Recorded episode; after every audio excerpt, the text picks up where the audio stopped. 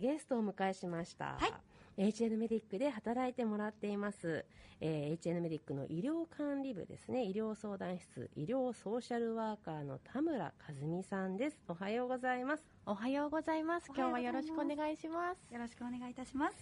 田村さん HN メディックに来て、はい。実はまだ1年目なんですよね。2ヶ月半ちょっとです。そうなんですよ。そうなんですか？そうなの？ええもうずっといらっしゃるっっていうど。私もそんな感じ。あそうそうそう。でそんな感じになってるんですけどね。あのお年どれぐらいなんですか？30代30代後半40近くですね。同い年ぐらいだって聞きましたそうですね。私と同じくらいの。同じくらいですか？ええはい。親近感が湧きます。そう。で、まあ、ソーシャルワーカーのお仕事をしていただいてるんですけど、はい。なんか資格いっぱい持ってるんですよね。資格は社会福祉士とうんケアマネ介護支援専門員と介護福祉士です。お水。ねなんかその道のスペシャリストみたいないやいやいやいやそうですね。そうであのどうして私がこんなだいぶ前からねうち、にいるように思うのかって言いますと、はい。その仕事の仕方がね私よくあの表現するのが、はい。なんかいきなりトップスピードに入って入ってきたみたいな アイドリングがなかったみたいない感じ。きなりないきなり七足みたいな。初日に先生に言われた気がします。そう。なんなんだったんだなんか突然なんかこうなんだ、なんでしたっけ現場にいきなね。り出てくれたんですよね。うん。ご挨拶した時ですよね。患者さんに挨拶した時うに、ん、いきなりスタートを切っているみたいなことを言われたのをな覚えてます。んかねその入職日のその朝の時から、もうなんかよろしくお願いしますっていうよりかは今日のこれなんですけどみたいな なんかねこういきなり仕事があってそしてそれに取り組む姿から入ったっていうのが入職初日の朝いでやそこからずっとなんか続いてますよねねありがとうございます。あんまり意識してないです。そういう仕事のスタイルなんいですか、ね、つもそそうですね。12年間そのスタイルでした。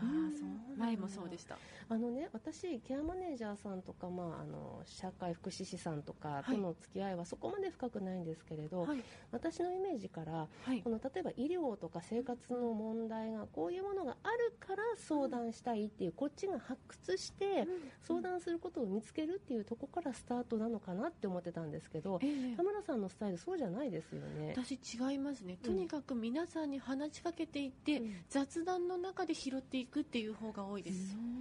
疑問とか不安とかが形として現れている患者さんの方が圧倒的に少ないので、そうなので話していってそれ大変だったんじゃない？困ったんじゃない？その時大変だったでしょっていう会話の中からこういう制度あったんだよあるんだよっていうふうにつなげていくので、逆にその来ている人に対してっていう受け身よりかはとにかくずっと話し続ける仕事っていうところですね。あじゃああれですね。何が辛いかわかんないけど、なんか困ってるとか、そうですね。辛いとも思ってないかもしれない人に対してうん聞いてあげることで実はあなたこういう状態なのよみたいな。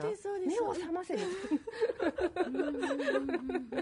神がかってますけどそん。な感じがあるかなって思うん。ですよね。えーいや、はい今ちょっと触りだけお話伺っただけでもなん。かすっごく楽しそうなお話なんですけれども。というわけで 今日はそういう話をしていこうと思います本題にが参りましょう、はい。医療ソーシャルワーカーの田村和美さんをお迎えしましてドクター東子のラジオ診療室東子先生今日のテーマは？医療ソーシャルワーカーのお仕事って何？というお話です。うんそのものズバリ医療ソーシャルワーカーのお仕事は何なのか、うん。まあ、病院にはお医者さんとか看護師さんの他にたくさんの医療従事者の方いらっしゃいますけれども医療ソーシャルワーカーってうん。本当にどんなお仕事なんだろうって疑問に私も思っていたんです、ね、ではい。今冒頭でその田村さんのお仕事の仕方という、はその流儀をね教えてもらったんですけれども、あのそもそもどんな仕事って聞かれたらどうやって答えます、聞かれたらうん。困りごと患者さん家族も、まあ、限定しないで病院に通っている方が抱えている問題に対して援助支援調整を行う。この3つがまずソーシャルワーカーのメイン業務かなと思います。援助支援調整。はい特にこれっていう限定されたものはないので、この法律っていうものはなくて来たものに対して一緒に考える。分からなければ制度はいくらでも調べる。そのうちに自分の引き出しがどんどん増えていってどの分野でもある程度答えられるようになっていくのに多分3年ぐらいかかるかなっていう。そうなんですねじゃあもうねあのその12年間何年間って、あの田村さん従事してらっしゃるっていうことですから、その歩みの中でどんどんどんどん蓄積されたものを今うん。お持ちでいらっしゃるってことなんですね。ノートとか書いてるんですか？自分のノートとかあります？あありますあります。あるんだ。あります。自分の備忘録が必ずあってそのなんだろうそうあの自分でまとめた制度のものはどのぐらいになったんだろう。前のパソコンも合わせると結構な量です。好きなんですでもそれは。なんかね好きそうな感じするのよ。そうなの。2ヶ月ちょっとそうですかあのなんていうのかな。系統立てた知識を自分があのああれだってなんか、うん。頭の中の引き出しから持ってきてあ話してくれてる感じがするし、はいあの患者さんとのお話をしているそええ。のレポートくださるんですよね、私にね田村さんが。へー。そのレポート読んでいてもあのなんていうのかな話し方っていうか、はい。どう持っていくかっていうのを意図的にこう組んでいる感じがねすごくレポート見てて思うんですよね。ありがとうごわざいます。かる気がするわ。へーじゃあもうあの患者さんと東子先生との本当に架け橋にもなってくださってるっていう感じなんですね。うん。で田村さん先ほどあの3つの資格をお持ちって、あの教えてくださったんですけれども、はい。ソーシャルワーカーになるためには、はい。どんな資格がそもそも必要なんですか？ソーシャルワーカーって分かりやすく言うと相談員なんですけど病院で働くソーシャルワーカー病院の勤めてるわメディカルソーシャルワーカーっていうものは、多くが社会福祉士持ってます、うん。ただ持ってなくてもソーシャルワーカーって名乗ること自体は問題ないんですただ社会福祉士の資格を持ってないとなかなか役所とかこう専門機関とやり取りするときにこちらもこの専門家ですっていうふうにこう名刺で渡して言うことができないので大体の方が普通の一般の病院ではすと医療ソーシャルワーカーは社会福祉士。精神科で働くと精神保健福祉士を持っている方が多いです。なんですね。じゃあ一口にソーシャルワーカーって言ってもいろんな分野のお仕事をされてるということなんですね。あるんですね。はい、例えばですけれども、うん私たちがあのソーシャルワーカーさんに何か相談したいなっていうことがあるときはどうすればいいですか？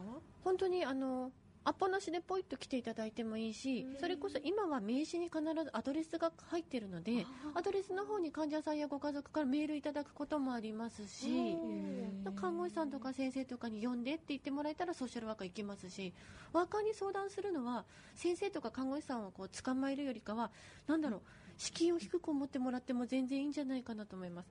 こうアポ取るっていうよりかは話しかけたい時に話しかけてもらうで全然大丈夫です。なんとすごい心強いですね。田村さんじゃあはい。聞きますけど、はい得意分野とかあります、こういう分野の相談事だったら一番なんかこう お茶の子さいさい。お茶の子さいさいお茶の子さいさい。多かったのは、うん夫婦喧嘩。えー、面白い。何それ。一番多かったです。本当に、うんえどうです？えそれどう得意になれるの？何面白い聞きたい。件数がダントツ多かったのはそうなんだ。こう大体ご主人が入院されて、うん。まあ、介護が必要になりました。ご主人自分で建てた家ですから絶対家に帰る帰りたい、うん。でも奥さんずーっとこうねいろいろと世話してきて 帰ってこられたら困る。でこう夫婦のこう衝突しますよね。子供は大体母親側についている。で、まあ、お父さんは一人ポツンでも私は患者さん側の、まあ、利用者の自己決定尊重する立場ですからそっちにつきながら、もう家族で会議してもらうしかない。その会議をセッティングして夫婦でこうもうバトってもらう。そこに仲裁じゃないけどこう入っていって司会進行じゃないけど 喧嘩を見届けてある程度の時間である程度の妥協案と答えを出すっていう面談が一番多分前の職場でも多かったかなと思います。すすごい。そ私れ夫婦喧嘩したら呼ばなきゃ。何かあったら何でも聞いてくれるっていう感じになっちゃう。ねえ。すごい。面白い。多かった。ね。それなんか。医療とかそういう問題じゃない？くらいの。その前の段階が。いやでもへねー私ねやっぱそこすごく大事だと思う。医療だって分けるからおかしくなるのであって、はい。医療と生活っって分けるべきじゃないことあると思う,、と思うんですよね。でこうやってなんていうのかないろんなこと知ってるから、解決っていうよりは、なんていうのかなこう100ある問題をゼロにするんじゃなくて、まあよりいいそうですマシな道を見つけるっていうのがあるかなっていうふうに思うんですけど。本当にその通り。ですですよね。でそのじゃあ解決に導く中でですよ。例えばこんな知識が役立つなんてみたいなもうおおよそ医学とか社会福祉と関係なさそうな役立つことってありました？役立つことまたちょっと今の話とそれちゃうかもしれないんですけどソーシャルワーカーとして働くっていうのに関しては一番自分の経験で引き出しが増えたなと思うのはダントツ出産です。え？出産してから全然何もしてない育休だけで子育てしかしてないのに現場に復帰したらものすごくスンとする自分がいるというか肝が据わったというか。なんかわかるわかりますか？わかりま人としての引き出しみたいなものがうん。全然ワーカーの勉強も何にもしてない制度も何にもやってないのに子育てだけしてポンって現場に戻ったら人の生き死にとかそれこそさっきの夫婦喧嘩とかの時に冷静な自分がいられるようになったのはダントツ。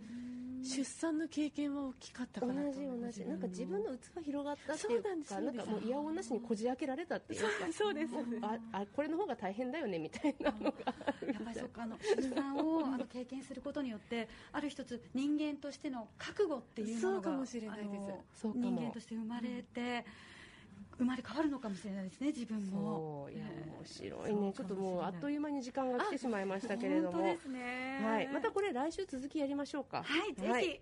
そうですね、はい。今日は HN メディック医療ソーシャルワーカーの田村和美さんをゲストにお迎えし医療ソーシャルワーカーのお仕事って何？というテーマでお話しいただきました。田村さんありがとうございました。来週もどうぞよろしくお願いいたします。お願いいたします。お願いします。ありがとうございました